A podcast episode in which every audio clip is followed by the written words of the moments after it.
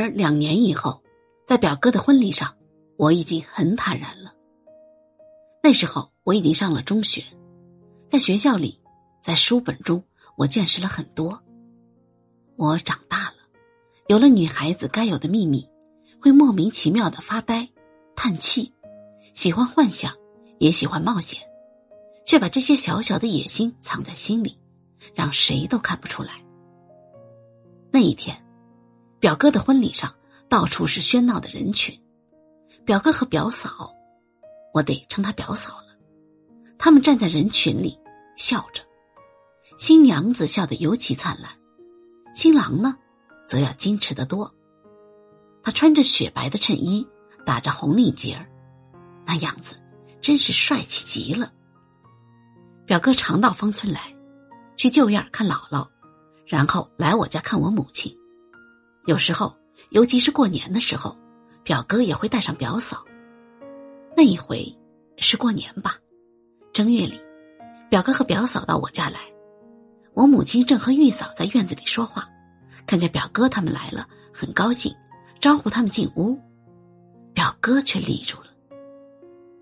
冬天的阳光照下来，苍白虚弱，像一个勉强的微笑。母亲牵着表嫂的手，很亲切的说着话。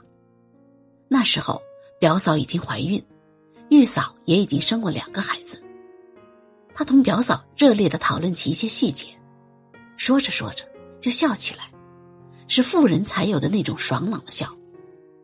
表哥立在那里，一时怔住。彼时他已经是一个成熟的男人了，稳重、镇定，握有一些权柄，在小城里也算是有头有脸，娶妻生子，中规中矩的生活。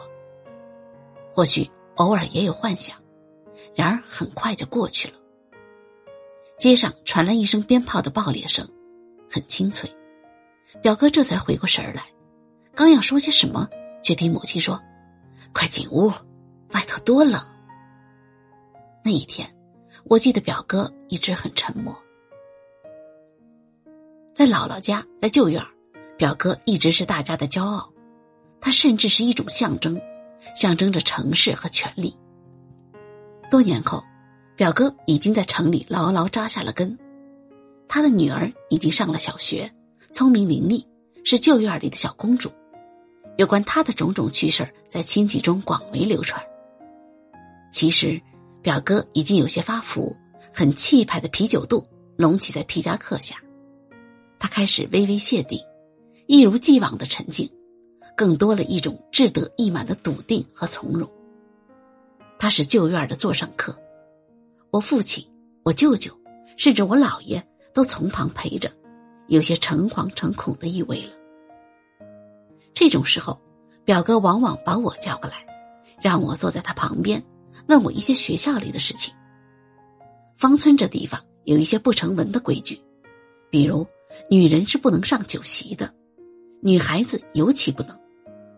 我却不同，那时候我已经在城里上大学，回到芳村自然享有不一样的待遇，而且大家都知道，从小表哥最是宠我。我坐在表哥身旁，却忽然变得沉默了。